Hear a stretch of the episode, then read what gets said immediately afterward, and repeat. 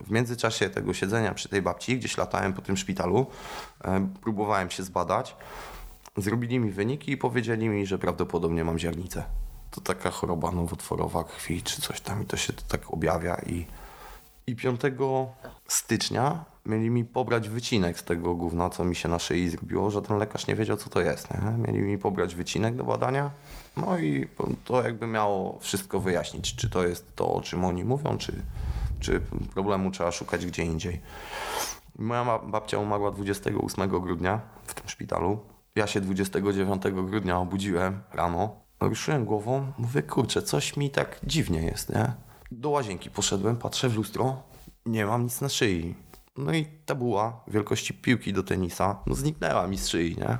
Więc każdy niech sobie wyciągnie jakieś wnioski, czemu tak się stało. Może to był stres, który odkładał się w moim organizmie i, i w ten sposób się objawiał. A może po prostu babcia sobie zabrała moje śmieci ze sobą gdzieś tam i może dlatego wolny jestem. Nie wiem. To był Hubert Kwaśniewski, a ja nazywam się Kamil Dąbkowski i witam serdecznie w podcaście Black Hat Ultra. Nigdy bym nie podejrzewał, że moja przygoda z rejestrowaniem rozmów z ludźmi związanymi z Ultra zaprowadzi mnie do tego miejsca. Na początku plan był taki, żeby nagłaśniać osiągnięcia niezwykłych sportowców, poznawać ich, pozyskiwać wiedzę i przekazywać ją Wam. Jednak szybko okazało się, że chciałbym pójść dalej i patrzeć szerzej. Ludzie, których poznaję na tej drodze, są tak interesujący, a ich historie są tak niezwykłe, że nie warto ograniczać się do rozmów o sporcie. Oddaję Wam do odsłuchania niezwykły odcinek, w którym Hubert Kwaśniewski mówi o swoim życiu w uzależnieniu i o tym, jak codziennie od 7 lat je pokonuje. Rozmowę nagrałem na dwa dni przed imprezą biegową, którą Hubert co roku organizuje na Ślęży, świętując w ten sposób moment, w którym zdecydował się powalczyć o swoje życie, odstawiając alkohol i narkotyki. Niesamowicie piękna i prawdziwa historia upadku i powstania z niego. Dedykuję ją wszystkim, którzy spędzą te święta samotnie lub nie radząc sobie ze sobą, traktują świąteczny stół jak jeszcze jedną okazję do napicia się. Możemy zmienić nasze życie, zależy to tylko od nas. Posłuchajcie.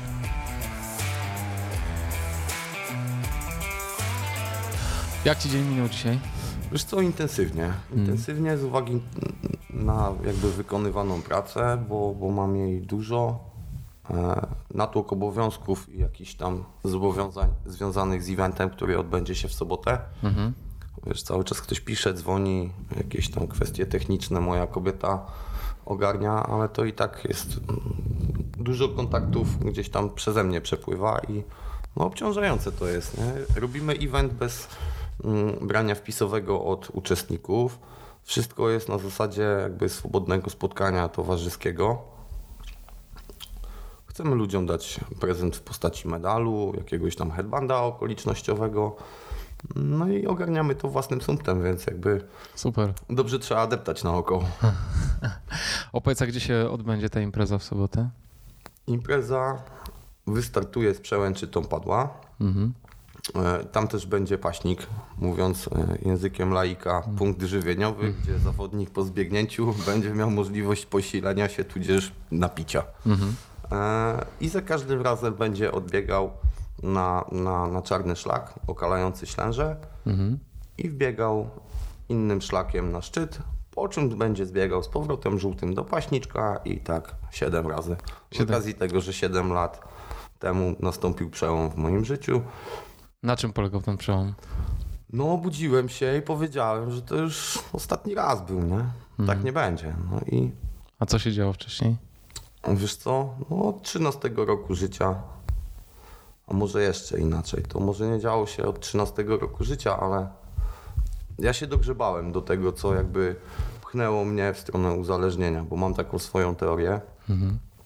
że każda używka, czy to alkohol, czy narkotyki, e, znajdują sobie twoje najsłabsze punkty, twoje zmory, twoje demony, tam się czepiają i jakby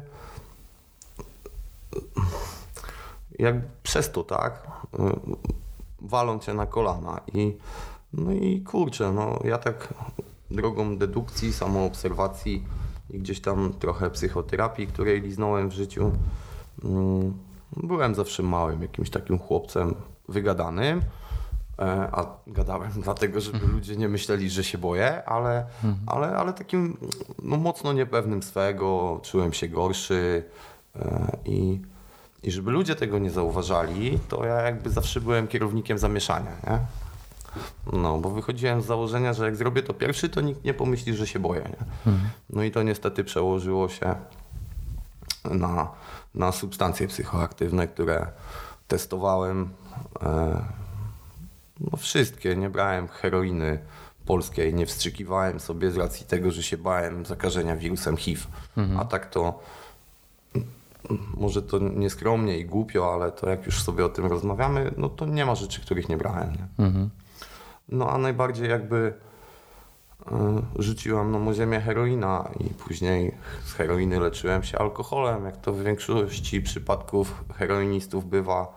No i to w połączeniu sprawiło, że przez, nie wiem, 13 lat, odkąd zacząłem palić marihuanę, e, do 20, zaraz, 7, no mam 30, jestem 84 rocznik, czyli Tak. mam 34 lata, 7 trzeźwych, to ile? To 27. 27 lat?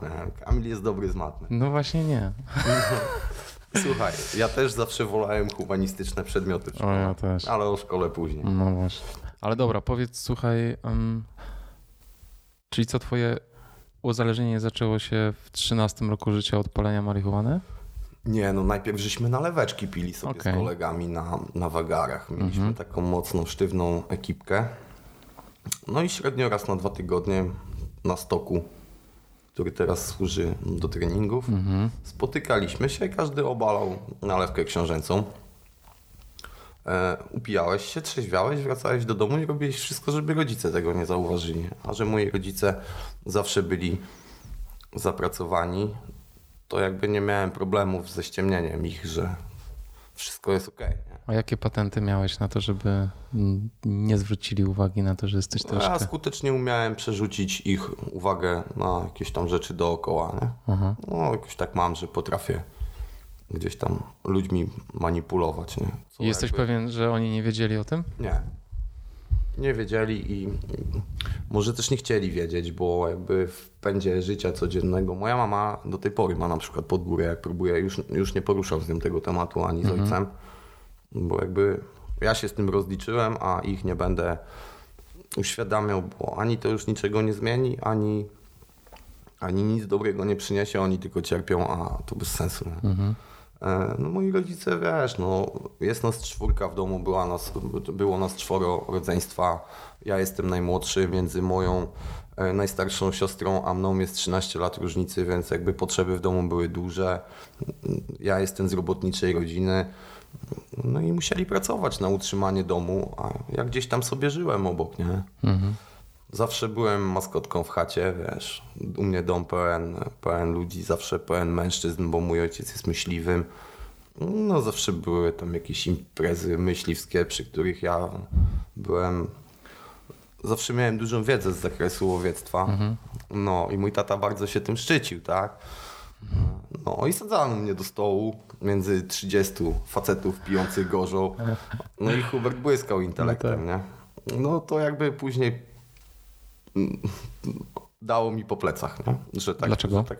Czemu? Mhm. Bo ja uważam, że miejsce dziecka jest tam, gdzie jest miejsce dziecka, a nie przy stole z dorosłymi. Sam jestem ojcem i kurczę, no A jak to potem odczułeś? Czemu uważasz, że ci to zaszkodziło? takie siedzenie z dorosłymi Tak. przy stole, wiesz co, bo dziecko jak najdłużej powinno być dzieckiem, nie powinno zajmować stanowiska e, między dorosłymi, żadnego. A mi się granice pozacierały, nie? Ja wiesz, coraz więcej mogłem. I, I później moi rodzice nie byli w ogóle konsekwentni. Nie? Ja w domu nie miałem ani praw, ani obowiązków. Jakby była tu moja kobieta, to zapytałby się, ile ja zgubiłem par kluczy od domu. A powiem ci dlaczego. Bo u mnie w domu zawsze ktoś był i ja nigdy nie miałem kluczy. I teraz jak mi ktoś klucze daje do ręki, to ja koniec, nie? I to się dalej za mną ciągnie. Tak samo na przykład nigdy kieszonkowego nie dostawałem, nie? No, Jak potrzebowałem pieniądze, to szedłem, mówiłem, że potrzebuję e, i albo mi dali, albo mi nie dali. No, a kieszonkowego jako takiego nigdy nie dostawałem. A co ja widzę jako dorosły facet teraz, nie? że kieszonkowe uczy odpowiedzialności za kasę. Nie? Wydasz, nie będziesz miał. No i, no i też tak czasami mam, że wiesz, portfel się popruje, potrafię przechuśtać, a później mówię, kurde, no, nie tak miało być. Nie? No ale, no słuchaj, człowiek uczy się całe życie, nie? No a wracając do, Tak. tych, do, tych, do tych uzależnień, tak? No, no to jakby... Czyli najpierw były nalewki. Tak, nalewki i, i popalanie marihuany, nie?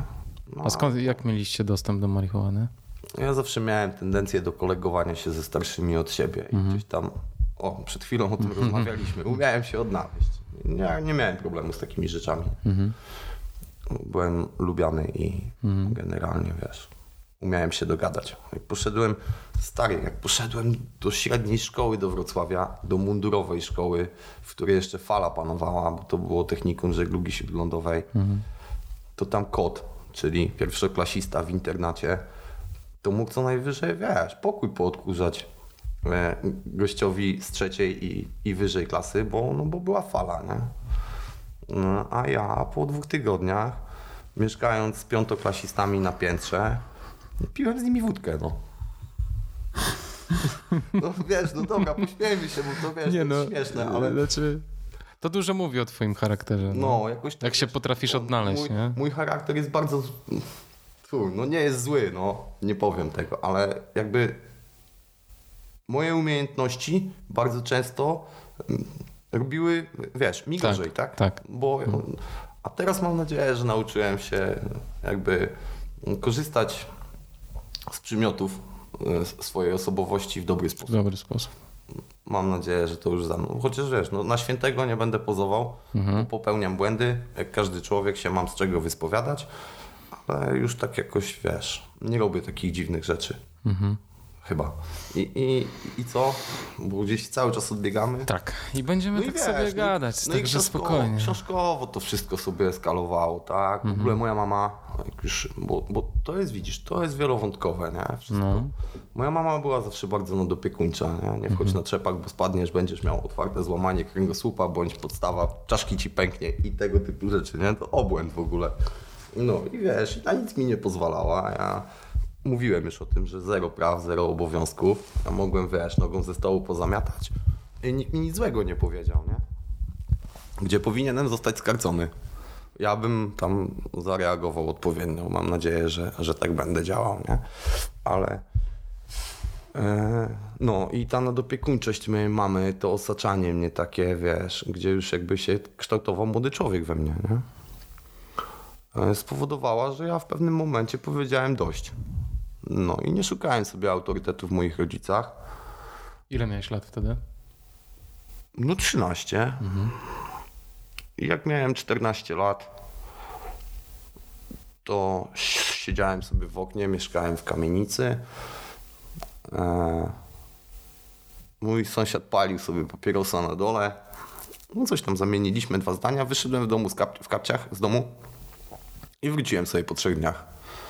No i, no i tak się zaczęła moja ten, jakby droga przez mękę, nie? I co robiłeś przez te trzy dni? Nie, no siedzieliśmy u kumpla i braliśmy amfetaminę, paliliśmy marihuanę, słuchaliśmy muzyki, wiesz, na tamten moment to to było zabawne, nie? Bo jakby moje, moja głowa nie była jeszcze tak zmęczona tymi wszystkimi substancjami, więc ja nie powiem też, że branie narkotyków było takie do końca z dupy, bo na, było na końcu, tak? Bo jakby efekt tego wszystkiego znamy wszyscy, ale, ale były też fajne chwile, nie? Ja się, wiesz, nie odcinam, bo, bo nie będę hipokrytą, nie?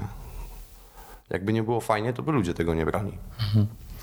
No i, no i tak się zaczęło, nie? I, I później już moi rodzice w ogóle nie mieli nade mną kontroli żadnej, nie? Ja, A po tych trzech dniach, jak wróciłeś, rodzice coś powiedzieli? wiesz co, już tam nie, nie pamiętam, no. Matka pewnie robiła awanturę, jak to miała w zwyczaju, krzyczała na mnie, a ja to zlałem i wiesz, i to już było jakby coraz częściej, nie? No, no to najpierw wjechała sobie amfetamina, później, którą jadłem z, bez opamiętania. Jak poszedłem No to zaraz ten sam rok był, tak, bo to były jakieś wakacje, a mając 14 lat wtedy, w tamtym czasie, szło się do szkoły średniej. No to jak poszedłem do szkoły średniej i zamieszkałem w internacie, to pierwszy raz spróbowałem heroinę, nie? No i tak sobie ją popalałem przez miesiąc. I później się ocknąłem, że mnie dziwnie kości bolą, nie? I jakieś dziwne rzeczy, katar jakiś i w głowie bardzo źle. No i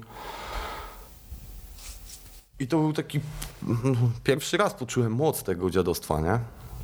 Jak to zniewala człowieka. Wyrzucili mnie z tej szkoły przez i wtedy też jakby pierwszy raz w bani mi przeskoczyło, nie? Wpadłem w jakąś taką no dzi dzisiaj już wiem, że to jakaś taka, wiesz, yy, paranoja nawet, taka obsesja, nie? Bałem się z domu wyjść. Siedziałem przez 4 miesiące w domu, yy, nie wychodząc w ogóle z mieszkania coś tam robiłem, czymś się zajmowałem, żeby tylko, wiesz, jakby głowę odsunąć od tego, co się powydarzało, bo, bo właśnie ta heroina tak mocno mi zrobiła. Mhm.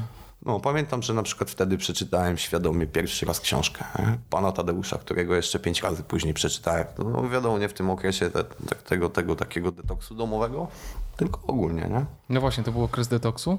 E, no, te cztery miesiące? Tak, to można, tak. Byłem mhm. trzeźwy zupełnie, no nie wychodziłem z domu, nie? Mhm.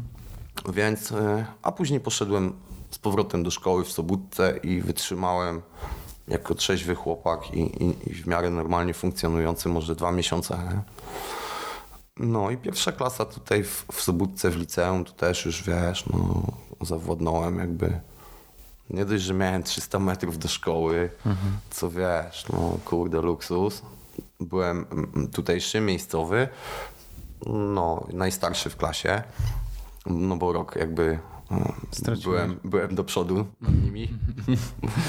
No, no to no, zrobiłem się kierownikiem zamieszania. Wybrali mnie na przewodniczącego czy wiceprzewodniczącego klasy. Mhm.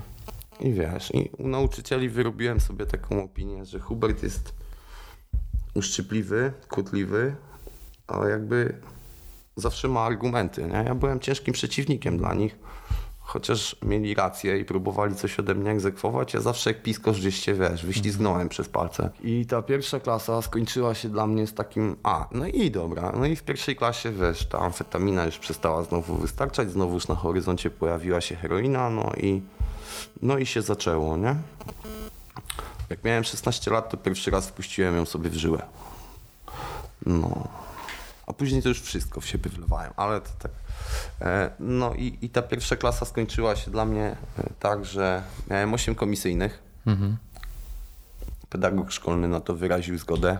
Moja, e, moja wychowawczyni, pozdrawiam panią Marzenkę. Mhm. I miałem te komisyjne do pozaliczania nie jak normalni ludzie do końca wakacji, tylko ja miałem czas chyba do października. Mhm. No i przyszedłem, pozaliczałem chyba pięć rzeczy z tego.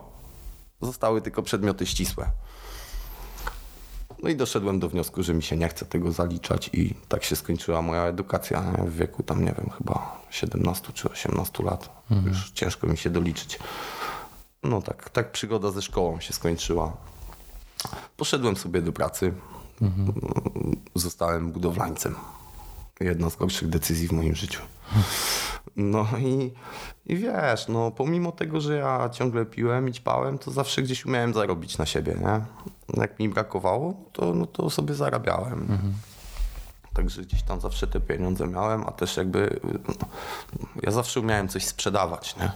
Każdy heroinista ma taki dar, że potrafi coś sprzedawać. No jak jesteś, wiesz, masz telewizor do sprzedania, no to jesteś znawcą telewizorów. No, jak masz do sprzedania bronę rolną, no to sprzedasz panu bronę rolną, no bo jest, potrzebujesz na towar, no to nie ma opcji, żeby cię coś zatrzymało, tak? No i tak to kurczę cały czas trwało, wiesz, jakieś... Później zacząłem się z tego wszystkiego. Ja w, w ogóle ciężko mi się o tym mówi, bo to takie pulp fiction jest. Może nawet inaczej jeszcze. To jest.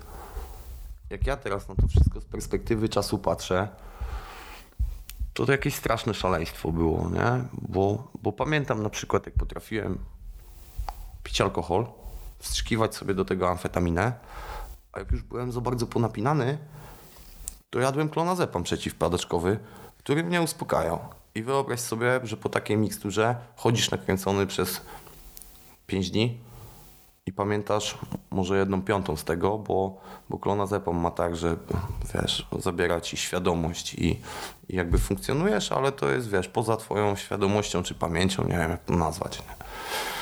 No i i kurde, no ja nie wiem, wiesz, siedzę sobie czasami się zastanawiam, cholera, jak to się stało, że ty żeś się chłopaku wywinął, nie? Bo, mm. Bo z takiej paki jakby 80, nawet 79 do 85 wróć, jeszcze młodsi, 88 to jak nas było 30 to trzeźwo żyje. Ja to na pewno. Ale chyba jeszcze jeden gość tak dłużej, nie? A reszta leży na cmentarzu w Sobótce, siedzi w więzieniach. Gdzieś tam się jeszcze buja resztkami sił kilku. No a, a, a kilku tylko no, dwóch chyba, wiesz, żyje, nie? Straszny, straszny pomór był tutaj, nie? Tu właśnie, no, nie wiem, 98 99 rok ta heroina tak napłynęła e, z Wrocławia do Sobótki i, mm. no i zrobiła straszną sieczkę nie? w ludziach. To jest niewyobrażalne. Jakby tak porównać wielkość miasta, Sobótka a Wrocław, to nie chcę mi się tego liczyć, bo nie umiem, bo jestem słaby z matematyki, ale e, podejrzewam, że jakby odsetek uzależnionych ludzi e, w Sobótce był dużo, dużo większy niż jakby we Wrocławiu czy w Warszawie. Nie? Na pewno. Masakra była. No i tak, no ja dużą wdzięczność czuję za to, że tak się dzieje. Nie? Że wyszedłeś z tego? Że tak, tak. Nie no, stary. Ale wsadziłeś chyba w to gigantyczną pracę, nie? A, no to praca to już w ogóle jest temat, inny temat. No ale wróćmy jeszcze do, do, do tych najgorszych momentów, znaczy do, do tej chwili, kiedy stwierdziłeś, że już wystarczy, nie? No wiesz co, no to było poprzedzone dużymi cierpieniami, nie? Ja w pewnym momencie już byłem tak zaszczuty przez, przez swoją psychikę, przez konsekwencje tego, co robiłem, że wiesz jak kamień w rzece leży sobie kamień, płynie sobie woda, wartki nurt i w ogóle i ten kamień sobie tak lata na boczki i tu go przetoczy w prawo, w lewo. To ja się czułem jak taki kamień, że już kompletnie na nic nie mam wpływu i wszystko się dzieje poza moimi, poza moją decyzją, po, po, poza moją wolą i no i, i był taki moment, że ja wiesz, kładłem się wieczorem, mówię, kurde Boże, żebym ja się już rano nie obudził, nie? Bo nie miałem jaj, żeby odebrać sobie życie. Nie wiem, czy jaj, czy, czy miałem za dużo rozumu jeszcze. Mhm. Ale, ale nie umiałem tego zrobić, choć próbowałem. E, nikt nie umiał mi pomóc, chociaż ludzie chcieli. No i wiesz, a, a to mnie strasznie jakby niszczyło, nie? I, i czekały mnie trzy rzeczy. Albo wariatków, gdzie jakby byłem częstym gościem, ale tylko tak wiesz, ambulatoryjnie i ciach do domu, mm, albo więzienie, albo cmentarz, nie? I jakby wszystkie były w zasięgu ręki, że tak powiem. A moment przełomowy no 26 listopad roku 2011. Moja córka ma urodziny, bo mam córkę, która ma 9-10 mm, lat. I moja córka ma 25 listopada urodziny. No ja z jej mamą gdzieś tam ogarnęliśmy sprawunki, bo, bo chciała zrobić przyjęcie dla tej córeczki, bo my już nie żyliśmy wtedy razem. Nie? Hmm. To przyjęcie miało się odbyć w niedzielę. Tak. I właśnie w niedzielę wypadał 27. E, I ja sobie tak zrobiliśmy te zakupy, to był piątek. I ja sobie tak pomyślałem, kurde, no przecież jak wypiję sobie ćwiartkę, no to przecież jutro pójdę normalnie do pracy i nic się nie będzie działo, nie? No i wypiłem jedną ćwiartkę, po czym pomyślałem, że tak się dobrze czuję, że jeszcze mogę pewnie jedną wypić i też już się nic nie stanie. No a po drugiej straciłem kontrolę. Poszedłem jak to zawsze było. Zawsze się to tak samo kończy, nie? E, poszedłem gdzieś tam w miasto Przepraszam. No i ocknąłem się w sobotę po południu, czyli jakby gdzieś tam po kilkunastu godzinach e, trzęsący z paranoją w głowie. No a to wtedy już nie miałem córki urodzin w myślach, tylko to, żeby się napić. Nie? No i pamiętam jak na takich bocianich nogach, bo to ja się czułem jakbym miażdżycę miał, nie? Ja już chodzić nie mogłem, ciężko mi było bardzo i, i na takich bocianich nogach poszedłem do monopolowego, kupiłem wódkę, spotkałem kolegę, um, usiedliśmy na ławce przy cmentarzu. No i kolejny jakby film mi wrócił, jak się budzę na tej ławce, amfetamina porozsypywana wokół mnie, bo nie wiem, gdzieś tam się skądś znalazła. Ludzie przechodzący, patrzący jak na gówno. Ja taki jakiś, nie wiem, obrzygany, opluty. E, no i ta, ta pogarda w ich oczach, wiesz, no to jest małe miasto, stary, nie? No i pozbierałem się z tej ławki, poszedłem do domu, obudziłem się w niedzielę 27 listopada i sobie tak myślę, kurwa, jaki frajer jesteś, nie? A weź sobie krzywdź wszystkich naokoło, ale za co to dziecko, nie? No i mówię, to był ostatni raz, nie? Koniec. Nie dotknę więcej tego gówna, bo jak dotknę, to nie wiem, co się stanie, nie? W każdym bądź razie nie. No i, i tak wiesz, trzy dni objawów abstynencyjnych to jest tragedia. Kto pił, ten wie, kto nie wie, to mogę powiedzieć, że nie śpisz, żygasz, trzęsie cię, masz wrażenie, że umierasz. No jest bardzo źle, nie? Zatrucie jakby organizmu toksynami zawartymi w alkoholu i w narkotykach jest przeokrutnie nieprzyjemne. No i po trzech dniach, gdzieś tam jak jakby stabilniejszy się zrobiłem, motoryka mi wróciła, że mogłem zamek w bluzie zapiąć. Mm, babcię miałem wtedy w ciężkim stanie. Babci obcięli, amputowali jedną nogę trzy lata wcześniej. No i amputowali jej właśnie drugą kończynę chwilę przed tym, jak, jak postanowiłem, że przestanę pić, nie wiem, dwa tygodnie, trzy tygodnie, nie umiem ci teraz powiedzieć, bo nie zwracałem uwagi na to. Bo poróżniłem się z babcią gdzieś tam w jednej rozmowie i powiedziałem, że nigdy więcej do niej nie przyjdę. A wcześniej miałem z nią fajne relacje, bo moja babcia była bardzo towarzyską osobą i taką. Ja, ja potrafiłem z nią trzy godziny rozmawiać i wiesz, temat się kleił. No i poszedłem do tej babci taki z duszą na ramieniu, że mnie zwyzywa i, i nie będzie chciała ze mną gadać, a może nie zwyzywa, źle się wyraziłem, że powie mi prawdę. O. No a jak wszedłem, to ta moja babcia bez tych nóg leżała sobie na łóżku i mówi, rozpłakała się i mówi, dobrze, że przyszedłeś, nie? No i jak przyszedłem, tak zostałem. Nie wiem, który to był e, grudzień, ale wiem, że to był początek grudnia. I po dwóch dniach e, tak się gdzieś, nie wiem, zaangażowałem w pomoc tej babci i opiekę nad nią.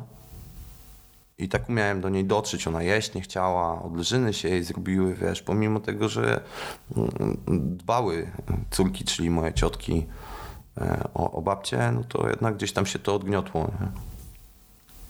No i po, po dwóch dniach mojego pobytu z nią przyjeżdżałem do niej rano, bo ona mieszka w drugiej części Sobótki. Przy, przy, przychodziłem. Przychodziłem do niej rano i byłem do, u niej do wieczora. Ona powiedziała, że wszyscy wyjazd, nie? No, zostaje tylko Hubert ze mną i ona nie chce nic od nikogo i masz się mną zająć, nie? Może nie tam gdzieś tak apodyktycznie, czy, czy, czy, czy że masz, ale że ona chce, żebym ja przy niej był, nie? No i, no i tak się zająłem tą babcią po, tygodniu czy po półtorej zabrali mi ją do szpitala, bo ta kończyna po tej amputacji amputowali to nad kolanem, to nie chciało się goić, to gniło, wiesz, jej opatrunki robiłem. W ogóle, kurde, to był pierwszy raz, kiedy dorosłemu człowiekowi pieluchę zmieniłem, nie? Hmm. Kobiecie, babci mojej, nie? E nie to było trudne, że wiesz, że no, narządy rozrodcze czy coś, tylko świadomy człowiek leży, mm, wydala, tak? Musisz go przebrać. Nie możesz po sobie dać poznać, że to jest dla ciebie trudne, bo jemu jest jeszcze trudniej, bo i tak jest w zajebiście trudnej sytuacji, nie? No i, i wiesz, no gdzieś mi to tak przyszło, bang, bang. Mówię, kurde, no nie mam z tym najmniejszego problemu, nie? I, i myłem tą moją babcię, przebierałem. Jak ją zabrali do szpitala, do Wrocławia, to, to ten szpital już był taki tam, chaos był bardzo w tym szpitalu i można było wszystko. To ja przyjeżdżałem o godzinie 8 rano i jak mnie wyrzucali z tego szpitala o 21, to stamtąd wychodziłem z zamówieniem od babci, jaką chcę zupę. No i przyjeżdżałem rano i tak cały dzień u niej byłem. Nie? Cierpienie tej kobiety mm, no było straszne. Nie? Miała wiesz, kikuty dwóch nóg, odleżynę na prawym pośladku wielkości mojej dłoni, a dłonie mam całkiem spore. Robiąc jej opatrunek, e, gazikami odrywały się fragmenty ciała z jej pośladka. Lekarze nic z tym nie mogli zrobić, bo, no bo nic nie mogli z tym zrobić. E, ja siedziałem przy łóżku, ona mówiła, Hubert, pomóż mi. Nie? Mówię, babcia, kurde, no, pomógłbym ci, tak szczerze, gdybym umiał. Wszystko dla ciebie zrobię, tylko powiedz, jak ci pomóc, to ci pomogę. No, no to sadzałem ją. Posiedziała 30 sekund, chciała się położyć. Nie? Jak usnęła, jak jej dali jakieś leki, no to spała pół godziny. Nie? Jak ja wychodziłem z tego szpitala, to dziewczyny, te 70-letnie z jej sali, mówiły, że na przykład całą noc mnie wołała. Nie? No i to cierpienie tej mojej babci było takie przerąbane, że hej. I babcia gdzieś jakby cały czas miała trzeźwy umysł, nie? I mówi do mnie, kurde, no przecież ty dobry człowiek jesteś, zobacz, ty jesteś dobry człowiek, po co ty to gówno? To zostaw to, nie? Nie będziesz już tego robił, nie? Mówię, babcia, nie będę, ale obiecaj mi, że nie będziesz. Mówię, no kurczę, no, no nie będę, babcia, no, ale to wiesz, takie było obiecałem, no niech ma, nie? Jak jej ma lżej być, no to spoko, nie? I, I moja babcia umarła 28 grudnia, ale stary, w tym momencie się strasznie fajna, ciekawa historia się wydarzyła. Zrobił mi się baniak na szyi, takiej wielkości piłki tenisowej. E, nie mogłem skręcać karkiem, E, nie mogłem, no generalnie miałem sztywne plecy, wiesz o co chodzi, ograniczone ruchy. E, w międzyczasie tego siedzenia przy tej babci, gdzieś latałem po tym szpitalu, próbowałem się zbadać. Zrobili mi wyniki i powiedzieli mi, że prawdopodobnie mam ziarnicę. To taka choroba nowotworowa krwi czy coś tam i to się to tak objawia i i 5 stycznia mieli mi pobrać wycinek z tego gówna, co mi się na szyi zrobiło, że ten lekarz nie wiedział, co to jest. Nie? Mieli mi pobrać wycinek do badania, no i to jakby miało wszystko wyjaśnić, czy to jest to, o czym oni mówią, czy, czy problemu trzeba szukać gdzie indziej. Moja babcia umarła 28 grudnia w tym szpitalu. Ja się 29 grudnia obudziłem rano. Ruszyłem głową, mówię, kurczę, coś mi tak dziwnie jest, nie? do łazienki poszedłem, patrzę w lustro. Mówię, ja pierdolę, nie. Nie mam nic na szyi. Mama moja w kuchni siedząc, nie? Mówi, co ty tam gadasz do siebie? Mówię, nic, zaraz ci coś pokażę. Nie? Przychodzę do kuchni, mówię, zobacz. No i tabuła wielkości piłki do tenisa, tej zielonej takiej, tweedowej. E, no zniknęła mi z szyi, nie? Więc każdy niech sobie wyciągnie jakieś wnioski, czemu tak się stało. Może to był stres, który odkładał się w moim organizmie i, i w ten sposób się objawiał. Może po prostu babcia sobie zabrała moje śmieci ze sobą gdzieś tam i, i może dlatego wolny jestem. Nie wiem. To piękne. No też nie chcę, wiesz, jakimś patosem lecieć, nie. ale często tak sobie myślę, że Kurde, no próbowałem sobie dwa razy życie odebrać, gdzieś tam się wieszałem, trułem tabletkami, budziłem na, na toksykologii z rurami w gardle. Pobijali mnie na komisariatach, na izbach wytrzeźwień, w ogóle na izbie wytrzeźwień to 13 razy byłem, nie? Powiedzieli, Kwaśniewski, jeszcze raz przyjedziesz, dostaniesz medal. Tym roku, no, bo to tak było, że gdzieś tam poleciało dobrze, nie? Kilka wizyt w ciągu jakimś tam niedługiego czasu. A czy to doświadczenie z babcią pomogło ci w utrzymywaniu trzeźwości? Tak, tak. No kurczę, wiesz, ja wiedziałem, że jest ktoś, kto na mnie liczy, no. No bo ona była bezradna jak pisklak, nie? Jak mnie nie było, to, to ona nie chciała pomocy, nikt nie umiał w nią na przykład obiadów musić, nie? A ja wiesz, jak z małym dzieckiem, nie? Bo ze starszym człowiekiem nauczyłem się, że się nie dyskutuje, nie? Tylko musisz mu mówić, co jest dla niego dobre, bo inaczej koniec. I w zeszłym roku poznasz, jak będziesz w sobotę, poznasz Olka. Hmm. Olek to jest mój przyjaciel. Ma 70 70 lat. A trzeźwy jest 25 albo 6. I generalnie Olek, jak ja przyszedłem na grupę wsparcia, na której go poznałem, to Olek już wtedy e, był trzeźwy parę, parę lat, może chyba nie wiem, tak jak ja teraz. Czy, czy, no dobra, zostawmy matematykę. Był trzeźwym człowiekiem. E, I, I najstarszym wiekiem tam. No i od razu podszedł do mnie i wiesz, gdzieś mnie przygarnął do siebie. I, i taki kurde, wiesz, no jak ojciec, nie?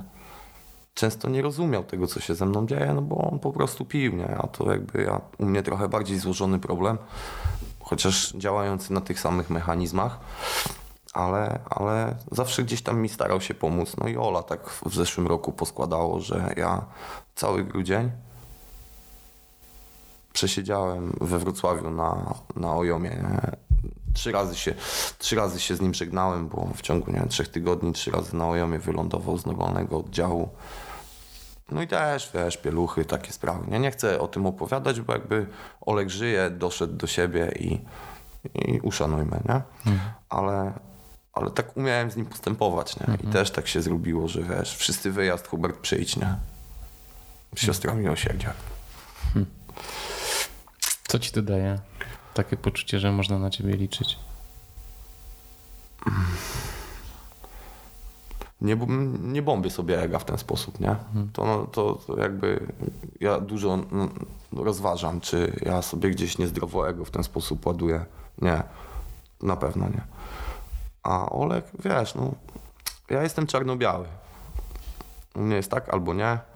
Nie ma półśrodków, nie ma jakichś tam, wiesz, nie ma. I no, ja po prostu wiem, że muszę i koniec. I nie zastanawiam się, dlaczego tak się dzieje, czy czy to jest słuszne, czy niesłuszne, czy ja powinienem, czy nie powinienem. Mam potrzebę, to, to robię. Nie? A co mi to daje? No wiesz, tu jakby mm, zależność, wzajemność taka, bo ten człowiek mi naprawdę pomógł. Nie? Ja siedziałem osmarkany z butelką wódki w ręce, a on siedział i temu durnemu, pijanemu Hubertowi, wiesz, chłopciu, ale zostaw to, nie pij, ja ci tego nie wyleję, bo ty będziesz musiał znowu to kupić wylej to sam, jak masz taką, wiesz, nie rób, nie? No, no to jakie miałem mu nie pomagać, nie? No i pomaganie ludziom jest fajne. Takie, wiesz. Tylko najgorzej, że ja to często gdzieś tam kosztem swojej rodziny robię, nie? Hmm. Ale leczę się z tego. Ida często z Leonem na tym cierpią, bo, bo wiesz, bo ja ganiam za czymś tam dla kogoś, a też tu komuś coś obiecam i wiesz, to nie jest problem, nie? Tylko jak zrobię to dla pięciu osób, tak.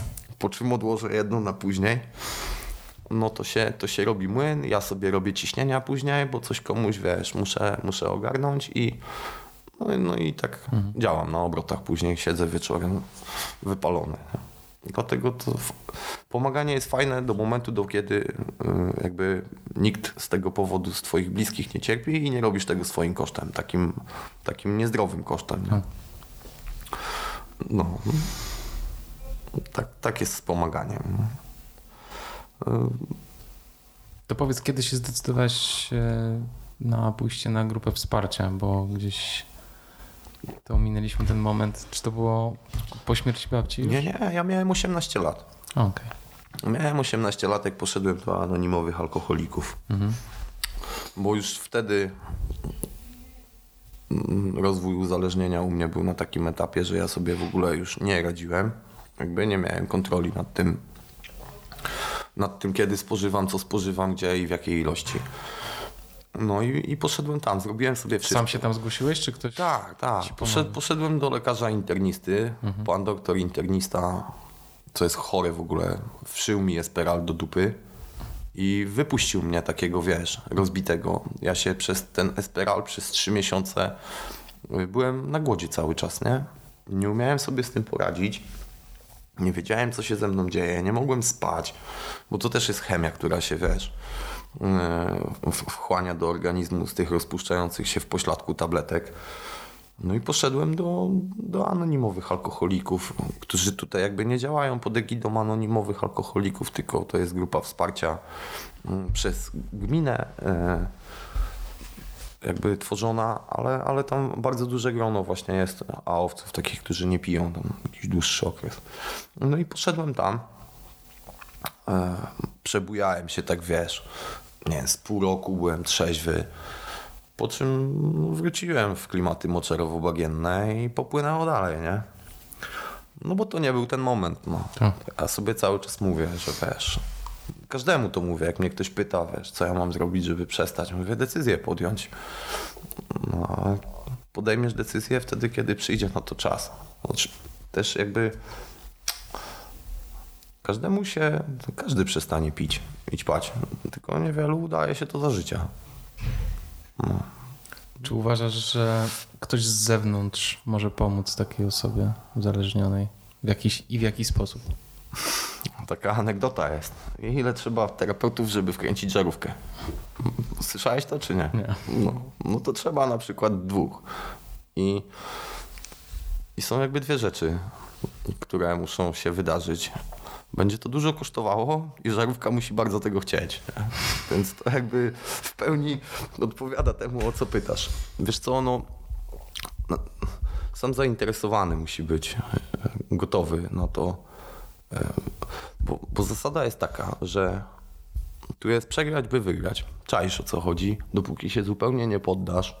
I to jakby w programie 12 kroków anonimowych alkoholików jest fajnie ujęte e, nie ogłosisz bezsilności wobec substancji, która tobą włada nie? i powiesz, kurde, przegrałem, no to, to cały czas będziesz na ring wychodził i łomot dostawał. Nie?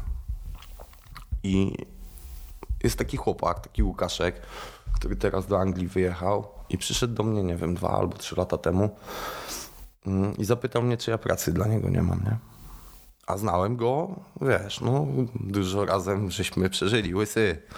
No i i mówię, dobra, przyjdź w poniedziałek, zabiorę cię do pracy i, i, i, będziemy sobie coś tam działać, nie? I cały weekend się pałowałem. Mówię, kurde mać, no, z tego mojego poukładanego, spokojnego jakby funkcjonowania wziąłem sobie łebka, bo, bo Łukasz jest dużo młodszy ode mnie, on jest chyba, nie wiem, 27 lat ma. Mówię, wziąłem sobie łebka i, i kurde, będę się złościł i użerał, bo on pewnie dalej pije i ćpa. Nawet jak nie pije i nie ćpa, to sam wiem jak jest, pewnie zaraz zacznie, nie? No i tu mnie, kurczę, chłopak zaskoczył, nie? E, przyszedł taki w pokorze, jakby gotowy na zmiany, słuchający sugestii i wiesz, i no poddał się, nie? No i co? No i Łysy do tej pory jest trzeźwy. Przepracował ze mną dwa lata, też gdzieś tam pracował e, w miejscu, w którym ja też pracowałem jako, jako drogowiec jeszcze. Bo ja się zajmowałem, zajmowałem się trzema rzeczami naraz w pewnym momencie. No i, i wiesz, no i to... I tu mogę powiedzieć, że, że kurczę, gość był gotowy i, i, i i sobie działa, nie? Wyjechał do Anglii trzy tygodnie temu mhm. gdzieś tam szukać lepszego życia. Mam nadzieję, że mu się będzie wiodło. Ale, ale tak wygląda. No musisz, wiesz, musisz się poddać. Dopóki się nie poddasz, jesteś pobuntowany, to dupa. Nic z tego nie A czy w tym poddawaniu ktoś może pomóc z zewnątrz? Czy to jest nie. wszystko musisz sam sobie Nie, decyzja musi być, decyzja musi być z zewnątrz, y, ze środka, przepraszam, wiesz, mhm. twoja własna, nie? Kurczę, jak masz, wiesz, decyzję, że nie napijesz się Monstera, którego przyniosłem, no to się go nie napijesz, choćbym cię 5 minut nakręcał, nie? Bo pijesz wodę. Mhm. I to twoja decyzja niepodważalna, nie? E, a, a pytasz, czy ktoś z zewnątrz? Ja wiesz, ja dwa razy byłem na terapii takiej zamkniętej sześciotygodniowej. No, teraz to już wiem, że poszedłem tam tylko po to, żeby uciec od konsekwencji tego, co robiłem i gdzieś tam, wiesz, pozatykać, brzydko mówiąc, gęby e, ludziom, którzy mają do mnie pretensje, no bo przecież do mnie pretensje, ja chory mhm. jestem, no jak można mieć pretensje do mnie? Pierwsza terapia to nie wiem, czy wiesz, jak to wygląda, nie? Tam masz przez od 8 chyba rano do 17 zajęcia z terapeutami, takie mm, psychoedukacyjne z różnych zagadnień związanych z uzależnieniami, bo to jest bardzo szeroki temat. No i siedzisz tam jak na lekcjach i, i bombisz, nie? I później, kurczę, nie wiem, czy ja mogę o tym mówić, bo jakiś kontrakt podpisywałem, ale generalnie musisz y, to, co jakby Twoje konkluzje i wnioski i przemyślenia musisz przerzucić na papier, czytasz to później gdzieś tam na jakichś grupach i dostajesz informacje zwrotne od współtowarzyszy niedoli, tudzież doli na tym odwyku. No i w ten sposób ma pomóc jakby zobaczenie Tobie Twojego problemu. Wypracowania zawsze spoko pisałem. Pani terapeutka jakby wiesz, o co chodzi i no i co, no prześlizgałem się przez tą terapię. Na drugą terapię jak poszedłem, to tak mi jego podbudowało i, i mój egoizm jeszcze bardziej i, i egocentryzm i zakiełkowało to wszystko, wiesz, ja już tam poszedłem z informacjami, ja wiedziałem co powiedzieć, żeby terapeutka nóżką popukała w parkiet i powiedziała, kurde, mądry gość, będą z niego ludzie, nie? No i, i przesiedziałem te 6 tygodni na tym odwyku udowadniając innym i sobie, że jestem kurde alfą i omegą i już wiesz, nic nie będę złego robił. A tak naprawdę nauczyłem się tylko jeszcze bardziej manipulować, nie? I jeszcze wiesz, większą jakby dawkę wiedzy dostałem, która to, o czym mówiłem na początku, obróciła się przeciwko mnie, nie? Mhm. No i tam nie wiem, ile ja byłem trzeźwy po tym. Po jednym odwyku to byłem trzeźwy chyba 7 miesięcy. Pokłóciłem się z partnerką, z którą Wówczas żyłem, mieliśmy malutkie dziecko i, i poszedłem pić. A po drugiej terapii to nie wiem, czy byłem trzeźwy pół roku, czy pięć miesięcy. No już nie umiem sobie przypomnieć. W każdym bądź razie wiesz, no nie było decyzji ze środka. Było to robione dla innych na pokaz. No ale widzę, że coś te terapie jednak pomagały. No ja wiedzę mam bardzo dużo, nie? Mhm. Tak powiem nieskromnie, ja naprawdę dużo, dużo jakby, wiesz, to, to, to teraz już w trzeźwym życiu, nie? Ja lubię doczytać, jak nie doczytać, to dooglądać. Wiesz, interesuję się tym, bo jakby popatrz na otaczający nas świat. Stary, jakbyś wiesz, patrzył kategoriami, ja nie mam prawa do mówienia o kimś, że ktoś jest uzależniony albo nie, bo to tylko fachowiec może zrobić. Ale ja patrzę na ludzi, wiesz, i co trzeci człowiek pije z, z, z oznakami uzależnienia, nie? To jest bardzo smutne. Zobacz, w ogóle alkohol, nie? Jest wszechobecny w naszym społeczeństwie. Tak. Nawet, nawet, na imprezach biegowych, nawet na co mnie tak kurde dokładnie. mierzi, wciskają ci piwo bezalkoholowe. Bez, be, a wiesz co to jest? Ja mam swoją teorię na ten temat. Nie? To piwo bezalkoholowe to jest takie, wiesz, powolne zapraszanie jakby e, wroga do swojego domu. Nie, to nie? jest w ogóle absurd. Jeszcze tak. w tej samej puszce, wiesz, rozumiesz? W tym samym kształcie. I ludzie sobie nie zdają sprawy, jak działa nasza psychika, tak. nie? Nasza psychika to jest tak jak wiesz, jak z otwieraniem drzwi. Uchylasz je i one się coraz bardziej otwierają na coś. Wystarczy, że, że zrobisz małą szczelinkę i jakby one, one sobie jadą później same. Tak. Wchodzi ci coś w nawyk, e, zaczyna ci to odpowiadać, jest twoim jakby sposobem na rozładowanie złych emocji, napięć. No i z takiego kurcze piwka bezalkoholowego. Później robi się jakiś, e, nie wiem jak to się teraz nazywa, te, takie, takie te, te, te, te, te słodkie piwka, nie wiem jak, jak to się... E, Radlery? O właśnie, takie mm. dwuprocentowe już tak. wiesz, z zera nagle wjeżdża dwójeczka, później z dwójeczki wjeżdża co innego i nawet nie wiesz kiedy i walisz w kocioł, panie, nie? To jest bardzo przykre, nie? Nie wiem, no ja ja jakbym miał taką moc sprawczą, to nie byłoby takich Wyciąłbyś Nie byłoby tak. Chociaż uważam, że alkohol jest dla ludzi, bo jak, no, znam ludzi, którzy umieją z niego korzystać i, i okej, okay, nie? Wiesz, dopóki mm, alkohol nie zajmuje jakiegoś istotnego e, miejsca w twoim życiu, mhm. dopóki, wiesz, jest tylko jakąś tam e, odskocznią naprawdę raz na jakiś czas i nie, sąd, nie sączy krzywdy naokoło w momencie, kiedy go używasz, to czemu nie? No, jak najbardziej spoko, nie?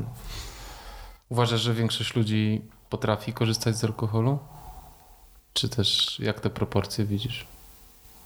Ludzi, którzy potrafią i nie potrafią. Wiesz co, ja mam jakby mocno ograniczone grono które obserwuję po spożyciu alkoholu i akurat ci ludzie, z którymi mogę obcować w momencie, kiedy oni piją alkohol, e, nie przeszkadzają mi i uważam, że okej, nie? Bo napiją się tam raz na jakiś czas, ale, ale większość ludzi, wiesz, no, no sam sobie odpowiedz, no.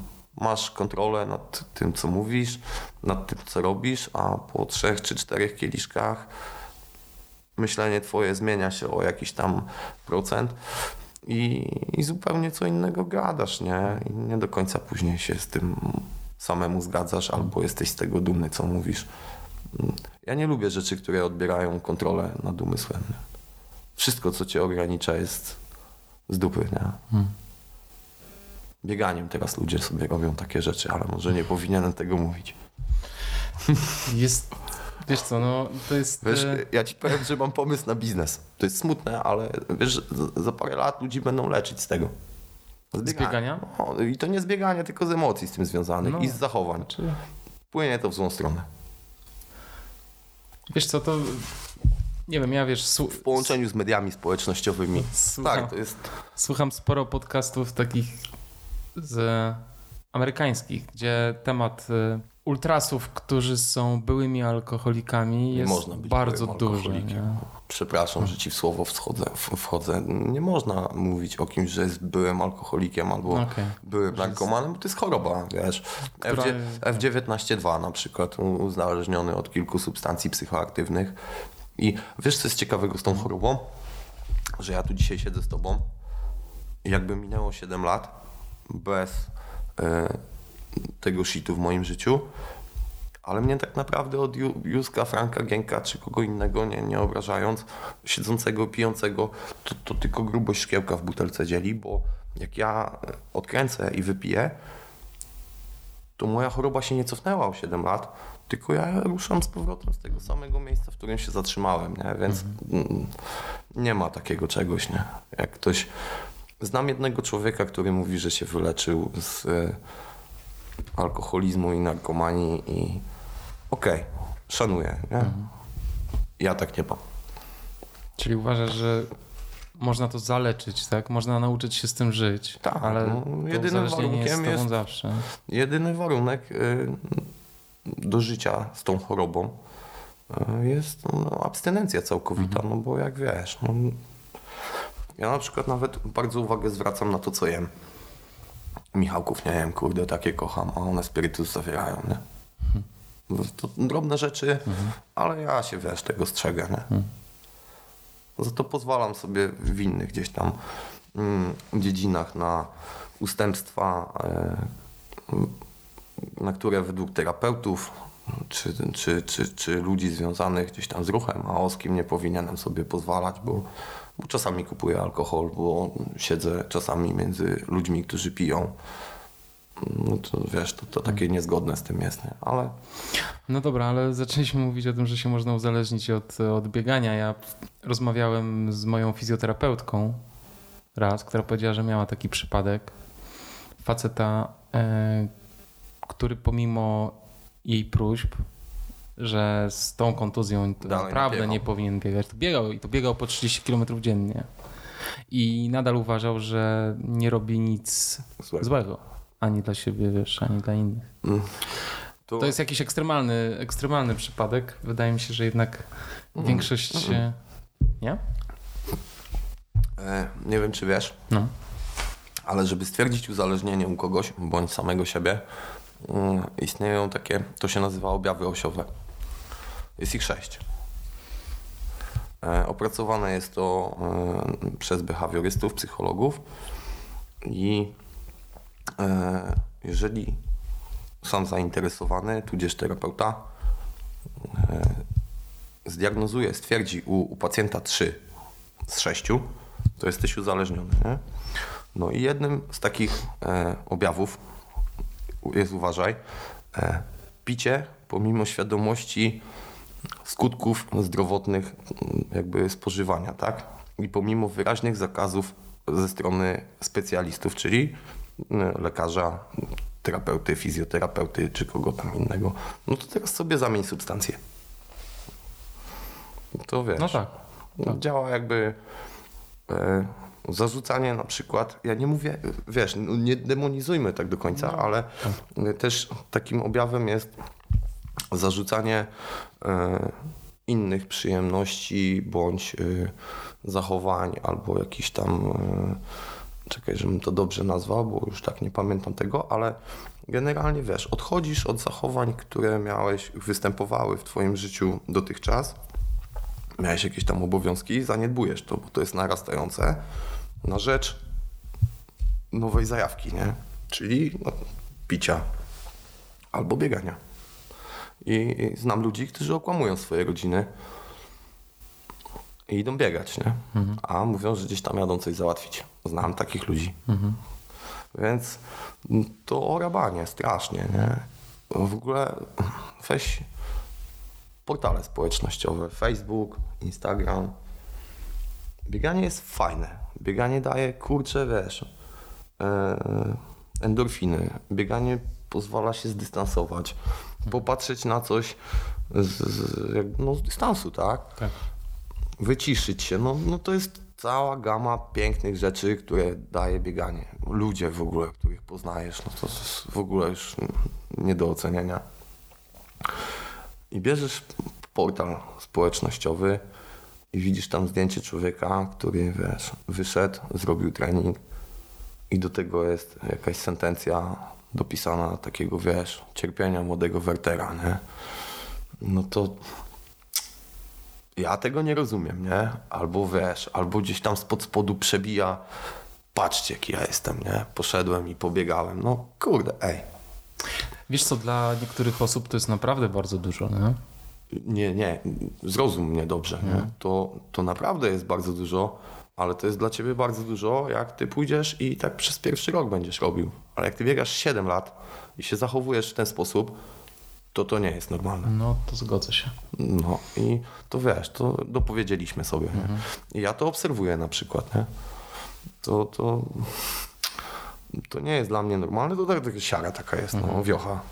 Ja się tak nie zachowuję, nie wiem. Mam nadzieję, że, że właściwie no, nie kumam.